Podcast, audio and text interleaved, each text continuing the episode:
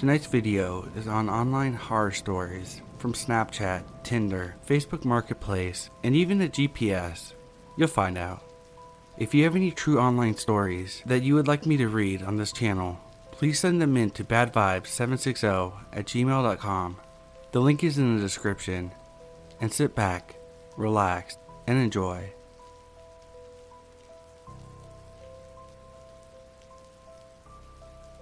I'm a 22-year-old female for context.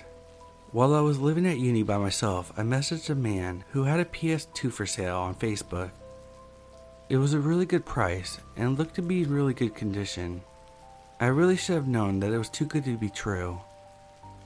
Anyway, I messaged him about it and he says he would drop it off straight after work and says that he's working at a building site near where I live. All good, right? Except he keeps on saying he'll do me a solid and drop it right to my door, even though I repeatedly said I would meet him at a nearby park. He said okay fine. He wasn't happy about it, but whatever. I was getting a PS2 and buzzing about it. So a few hours go by and I walk up the hill to chill with my friend Adam, who's a bloke and the same age as me. I mentioned that I'm meeting a man for a PS2 and Adam's like, "You can't just meet a random dude at a car park." I'm also very petite. I guess if someone wanted to grab me, they could, which was Adam's thinking. I agreed to let Adam come with me, and actually it was a good idea. The man texted me again, asking if it was still good to meet up and what I was wearing. I thought he recognized me, so I told him what I'm wearing and what I look like, and then I mentioned that I would be with a stocky, dark-haired man with a beard. He stops replying and deletes his Facebook account. I never hear from him again. I can't help but to think that something dodgy was going to happen, and my friend making me tell the guy I wouldn't be alone prevented it from happening.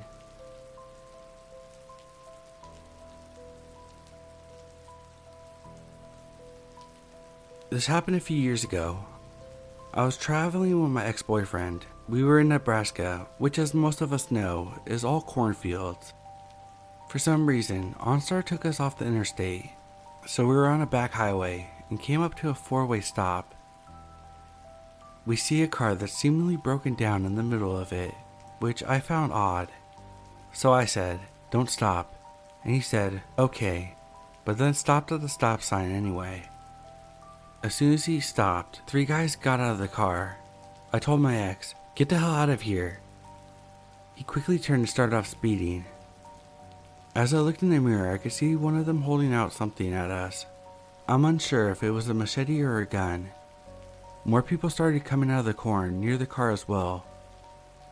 Certainly, they were planning on tricking, ambushing, and killing someone.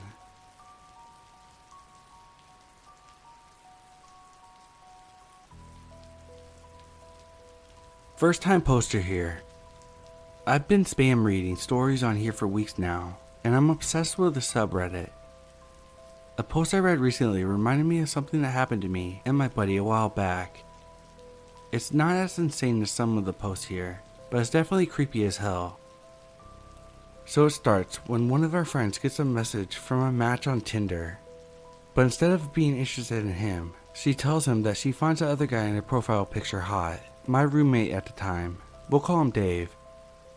So he reaches out to Dave, cause why not? Happy to hook a buddy up. We all thought this was a hilarious way to meet someone. So it all plays out as some Tinder dates are expected. They meet up, go for a drink, end up back at his place. I remember him telling me that she was a little weird, but nothing too ridiculous not to hook up with. So they start making out, and then things got weird. She started getting aggressive and demanded that he aggressively squeeze her breasts as hard as he can. He was weirded out by this but went for it anyways. But it was never enough for her. She wanted him to squeeze it so hard that it would hurt her and started getting mad at him for not doing it hard enough. Anyways, he tried even though it was super uncomfortable and eventually called it off and the hookup just ended there. She wasn't happy about it, but she didn't do anything too crazy after that. So that was supposed to be that. He told her that he wasn't interested in seeing her again. She didn't get super stalkery, but she did send him a bunch of messages after that, pretty much indicating that she's not getting the picture. So he blocked her, and we didn't hear from her for weeks. We looked at this as just a weird hookup story, and that was that. Except the weirdest and creepiest part came from there, and somehow it ended up involving me. I'm in my room and matched with a girl on Tinder. When I first matched with her, something felt weird. It just felt like I recognized her. No, at this point I only saw a few pictures of her when Dave met her the first time.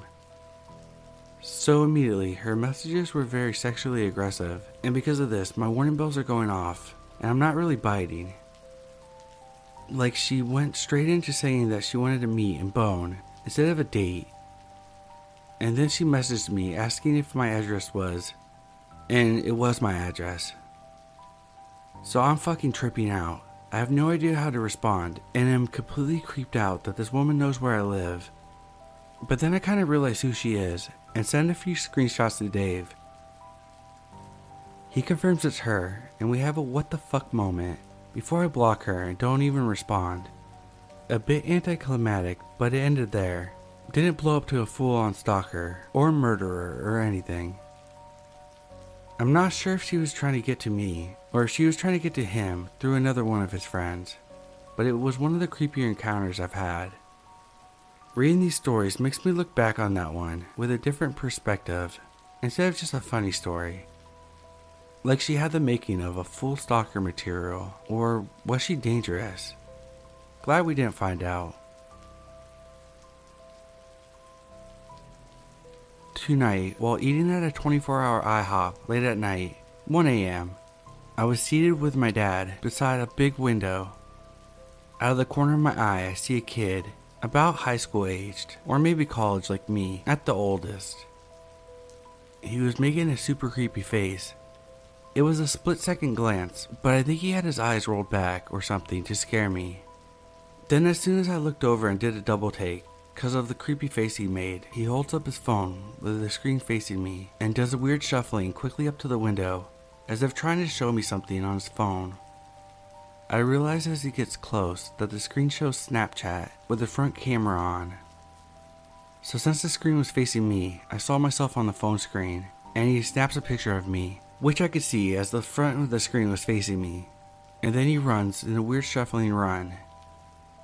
I know it's just some silly teenager crap, but it's mildly unsettling, and I felt creeped out for the rest of my meal.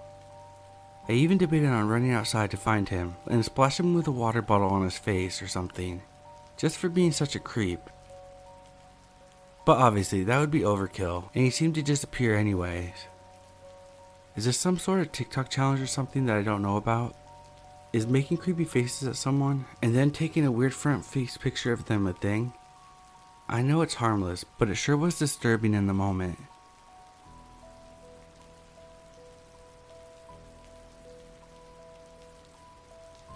So this happened like a decade ago.